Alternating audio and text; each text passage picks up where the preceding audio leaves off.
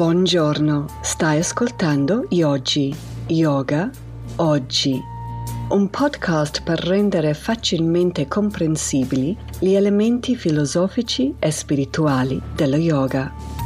Quelle parole risuonano come un dolcissimo, ma al tempo stesso selvaggio, richiamo alla pratica. Con me, Tess Prevett.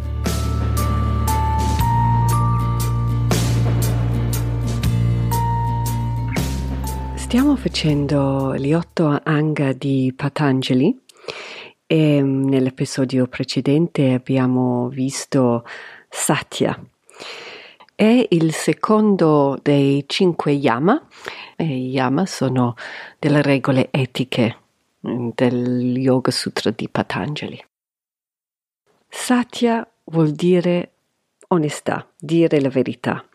Piccola parentesi, ricordiamo che il primo Yama è Ahimsa e Ahimsa è la non violenza di cui ho parlato già in altri episodi.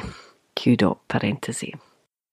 E in questi casi mi piace sempre guardare um, il nostro comportamento contrario rispetto alla regola etica in questione, perché insomma lo trovo un pochino più interessante, un pochino più frizzante. Ad esempio nel precedente episodio, invece di parlare così tanto di onestà, abbiamo visto cosa vuol dire mentire. Mentire agli altri. E questo episodio andiamo invece ad indagare cosa vuol dire mentire a noi stessi. Um, sospetto che questa mentire a noi stessi sia una delle cause principali delle nostre addictions, le nostre dipendenze, ad esempio. E poi, insomma, nell'episodio esploriamo il perché. Per iniziare, però, volevo raccontarvi questo piccolo anecdote che mi era successo qualche, qualche anno fa.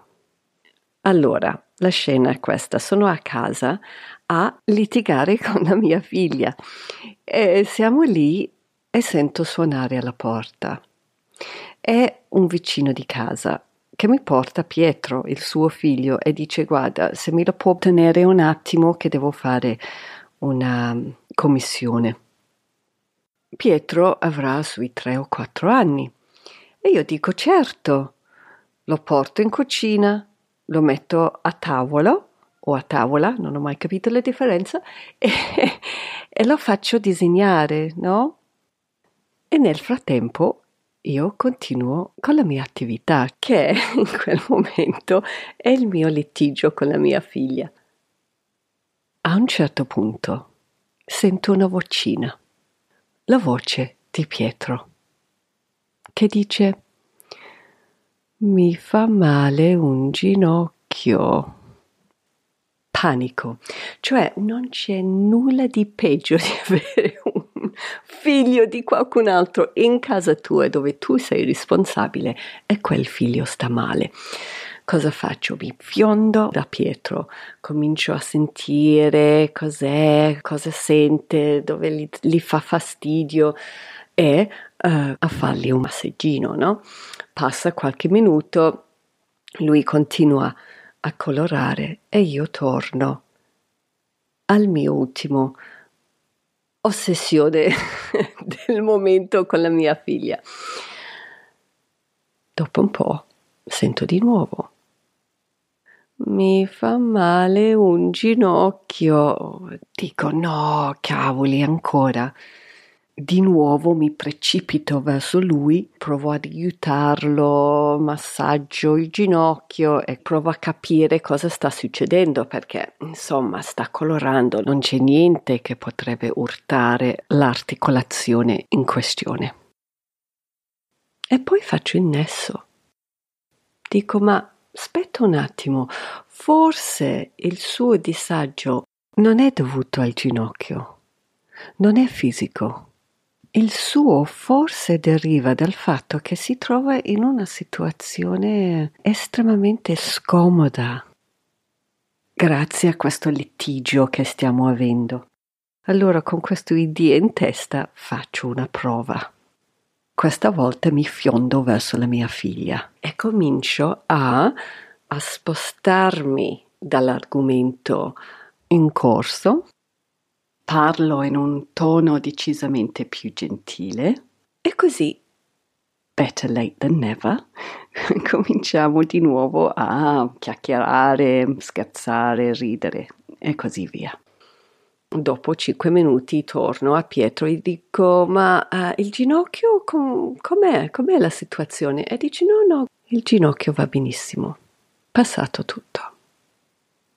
Allora mi sono detto: cavoli, vedi, questo Pietro è stato molto smart, molto intelligente, perché sì, si potrebbe dire che ha mentito in un certo senso, no? Perché non è che ha avuto veramente un male al ginocchio, però uno che ha tre anni, quattro anni, non riesce a tradurre il suo male in parole del tipo: guarda Tess, il modo in cui tu stai trattando la tua figlia provoca un forte disagio.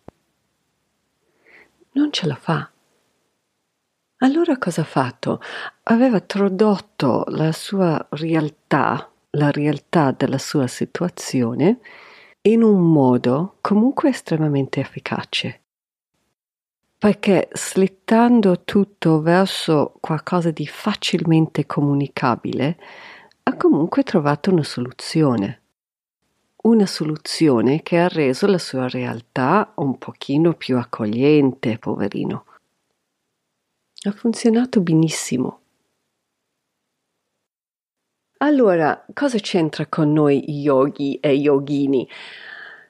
Beh, il fatto che, nonostante che io sono adulta, ogni tanto faccio qualcosa di simile. Un po' come Pietro, provo a cambiare la realtà in corso. C'è qualcosa che non mi piace nel mio momento presente. Allora cosa faccio? Invece di affrontarlo, tento invece di rendere il reale un pochino più appetibile. Perché così com'è è troppo amaro. E come faccio ad andare a rendere il reale un pochino più dolce? Beh, mi rivolgo verso sense gratification, um, la gratificazione sensoriale. Ad esempio, per me, questo è un classico proprio, vado nel frigo, mi butto sul cibo, um, vabbè, Netflix, ovvio. Per qualcuno sarà shopping online, l'alcol, sesso, pornografia, qualunque cosa che spodesta quel momento di difficoltà. Ma è una menzogna questa cosa qua. È come mettere un cerrotto su una voragine. Non sto risolvendo, sto posticipando. E mentendo, mentendo a me stesso. Perché? Perché sto andando ad offuscare la realtà delle cose. Allora qui torniamo al discorso delle dipendenze. Credo che ci sia un nesso, un nesso tra quanto sono succube delle mie dipendenze o vizi, sembra corrispondere a quanto sto insistendo nel mentire sulla mia realtà. Queste cose vanno mano nella mano. Mm? Satya, invece, l'onestà, la verità, vedere le cose come sono, sembra proporzionale a quanto sono libera dei miei vizi. E viceversa, una traina l'altra. Allora mi viene da pensare che forse questi impulsi rajasici verso il voler partecipare in un, in un vizio di scelta mh, potrebbe essere utile um, perché mi indica quando sto rifiutando la mia realtà, mi avverte di quando sto rischiando di mentire a me stesso, mi sto probabilmente allontanando da Satya. Mi aiuta a capire che c'è una verità che non mi piace. Qual è? Cos'è? Comincio a chiedermi in modo di avvicinarmi di più a quello che è vero.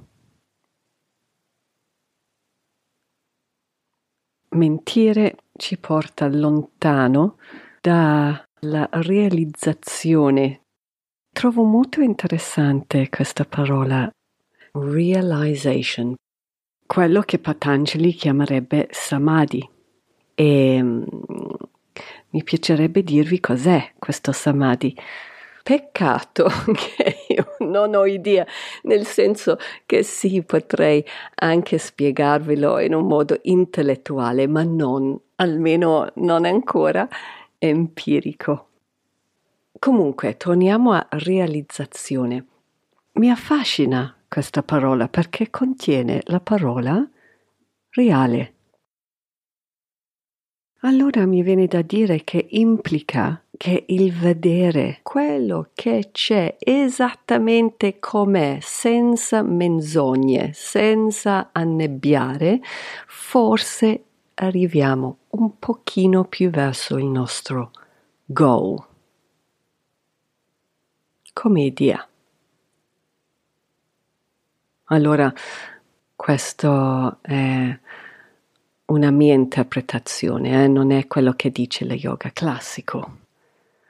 Però, visto che ci prescrive Satya Patanjali, mi sembra che segnala che per trovare la realizzazione è importante rapportarci in un modo onesto con quello che ci circonda. Comunque, negli Upanishad um, c'è un bellissimo mantra, si chiama Pavamana Mantra, e Ed è così. Oddio, c'ho solo scritto in inglese, vabbè, ve lo dico prima in inglese. From the unreal, lead me to the real. From the darkness, lead me to the light. From death, lead me to immortality. Um, allora, quello che mi piace di più è la prima frase, cioè portami da quello che non è reale a quello che è reale. Allora anche questo mi indica, come lo vedo io, che c'è un obiettivo uh, importante nascosto qua. Chiede che veniamo condotti dalla nostra versione del mondo come lo vogliamo vederlo noi a qualcosa invece che è reale. E mi piace molto questo, lo vedo come un, una promessa quasi. In più non solo dice non c'è da evitare la realtà delle cose, ma che è un obiettivo e fa parte della nostra strada di restare con quello che c'è. Warts and all, come noi diciamo. Um, questa è una mia lettura. Piccolo parentesi per i yoga nerds, quando si sente parlare nel Yoga Sutra di Patanjali e anche negli Upanishad di questa questione del reale e del non reale, indica soprattutto che il reale sia la nostra vera natura, eh, quello che non è reale nel senso di impermanent è tutto il resto, e il nostro obiettivo è di poter discernere, capire la differenza tra le due. Chiudo parentesi. Volevo lasciarvi con una piccola storia che deriva dalla Mahabharata, che va a indicare il perché Satya è opportuno. Mm. Siamo in mezzo alla battaglia di Kurukshetra e Drona, che sta dalla parte dei nostri, diciamo, nemici, sta decimando i Pandava. I Pandava sono the good guys, tra cui troviamo il nostro eroe Arjuna. Allora, per spezzare il spirito battagliero di Drona, viene comunicato questa notizia falsa che il suo figlio è stato ucciso in battaglia. E, però Drona ha qualche sospetto. Allora cosa fa? Chiede al fratello di Arjuna, Yudhishthira, se questa notizia o no è veritiera. Perché Drona chiede a lui? Perché le parole, i gesti, l'atteggiamento di Yudhishthira sono emblematici di Satya. È un uomo famoso per non aver mai mentito. E allora Yudhishthira si trova in grande difficoltà, perché se dice la verità rischiano di perdere la guerra e se mente va contro il suo dharma e integrità. Ricordiamo che è un uomo questo estremamente probo. Allora decide di fare un piccolo trucchetto mentale. Mentre che Drona gli chiede se il suo figlio è veramente stato ucciso, risponde a Drona dicendo sì, è morto. Ma mentre che lo diceva, riportava nella sua mente il ricordo di un elefante che era stato ucciso in battaglia quel giorno, ma ha omesso di menzionare che a chi stava o a cosa stava pensando in quel momento non era il figlio di Drona. Peccato che, come dice Vyasa, questo era comunque un inganno, decisamente contro Satya. Allora la cosa interessante da notare è che lui, Yudhishthira, grazie alla sua forte inclinazione verso Satya, verso l'onestà, aveva un dono, non so se possiamo chiamarlo dono, un superpower, che gli altri non avevano. Cioè il suo carro, a differenza degli altri, fluttuava sempre qualche centimetro da terra, nell'aria. Fantastico! Appena che invece ha provato ad ingannare, il suo carro è piombato a terra. E mi piace molto questo, perché è come dire che uno, che quando mentiamo c'è sempre un prezzo da pagare, e di solito è un prezzo alto, e due, when we tell the truth, quando noi, per quanto è difficile, eh, quando noi diciamo la verità, la nostra strada diventa più facilmente percorribile. Cioè, pensa com'era il terreno tre mila anni fa e com'erano i carri di tre mila anni fa, cioè le sospensioni zero. Un viaggio in uno di quelli sarà stato un inferno. Il carro che fluttua nell'aria è un sogno, come dire, con Satya il nostro percorso diventa facile. È una bellissima promessa. Yudhishthira ha provato ad ingannare anche se stesso in un, in un certo senso, no? Con questo immagine mentale dell'elefante ucciso, un po' come noi proviamo ad ingannarci attraverso i nostri vizi, ma è sempre una menzogna, è sempre un scappare dalla verità della situazione, rendiamo la vita più leggera, meno ostacoli da evitare, meno faticosa, come con il carro volante di Yudhishthira. Bene, passiamo alla pratica. Allora, una pratica potrebbe essere proprio quello di ogni volta che siamo tentati a gratificarci attraverso i nostri vizi o peggio dipendenze, di chiederci: da cosa sto scappando? Cos'è della mia realtà in questo momento che sto provando a manipolare, a offuscare o evitare? In questo modo, invece di usare i vizi come modo per autocriticarci, possiamo utilizzarli come un sistema di allarme. È qualcosa che ci dice: attenzione, Satya. È un invito di guardare le cose come stanno. Un'altra pratica che è un po' per i guerrieri di Satya e Yudhishthira tra di noi è quello di, quando sentiamo in difficoltà, proviamo a dire la verità.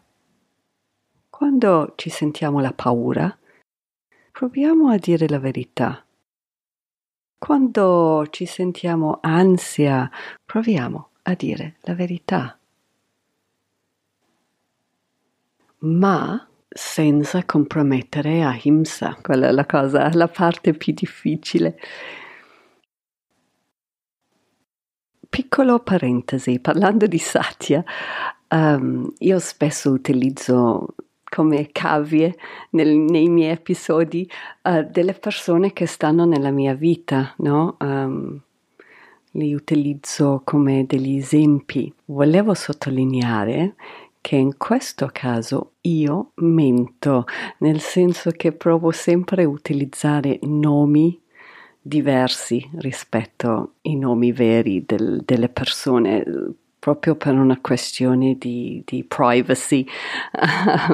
E allora, yes, Pietro, ad esempio, bless his heart, è un um, soprannome, si può dire, nome di fantasia. Uh, detto questo, mio marito mi ha sentito dire questa parte del, dell'episodio e ha detto: non è vero, tutti sanno che sono io quando parli di me. Do un nome di fantasia a tutti gli altri meno lui. Chiudo parentesi. Parlando di Pietro, volevo aggiungere però un'altra cosa mh, che c'entra più in realtà alle nostre dipendenze. Ho detto che Pietro è stato molto intelligente e credo che per quelli di noi che abbiamo sofferto delle dipendenze serie, e se è il vostro caso, um, consiglio vivamente che cercate un esperto che vi può aiutare. È interessante questa riflessione di Russell Brand da un suo libro Recovery. Lui dice che in un certo senso le nostre dipendenze, se abbiamo sopravvissuto fino adesso, ci hanno tenuti a galla. È stato un modo, paradoxically, uh, per tanti anche per non morire. Ed è stato anche efficace, lui dice, parlando di sé, fino a un certo punto. Ma poi bisognerebbe trovare una via che sia un po' più sano. Ricordiamo che Ahimsa è una regola etica che vale per noi e non solo verso gli altri, cioè non commettiamo violenze contro noi stessi, se fosse possibile. Anche per questo non dobbiamo autocondannarci, secondo me, se abbiamo cascato nel evitare la, il reale attraverso qualche sostanza o strumento o pastime, perché forse la realtà era veramente troppo difficile da gestire, troppo dolorosa.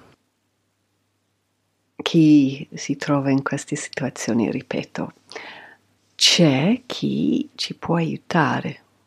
Therapists, analysts, terapia di gruppo, c'è veramente tanto um, disponibile lì fuori. Um, magari metto qualche link nel notes del mio episodio su Simplecast di fonti che si potrebbe attingere per problemi di questo genere. Cavoli, mi sono reso conto che ho finito su un tasto forse un po' delicato, spero che non vi ho reso tristi. Um, perdonatemi. E a questo punto io vi saluto. Grazie dell'ascolto. Se vi è piaciuto questo episodio e se vi piace in generale questo podcast, vi invito di subscribe e di scrivermi un review sull'Apple Podcasts, ad esempio. Questa, questa aiuta tantissimo alle altre persone a trovarmi.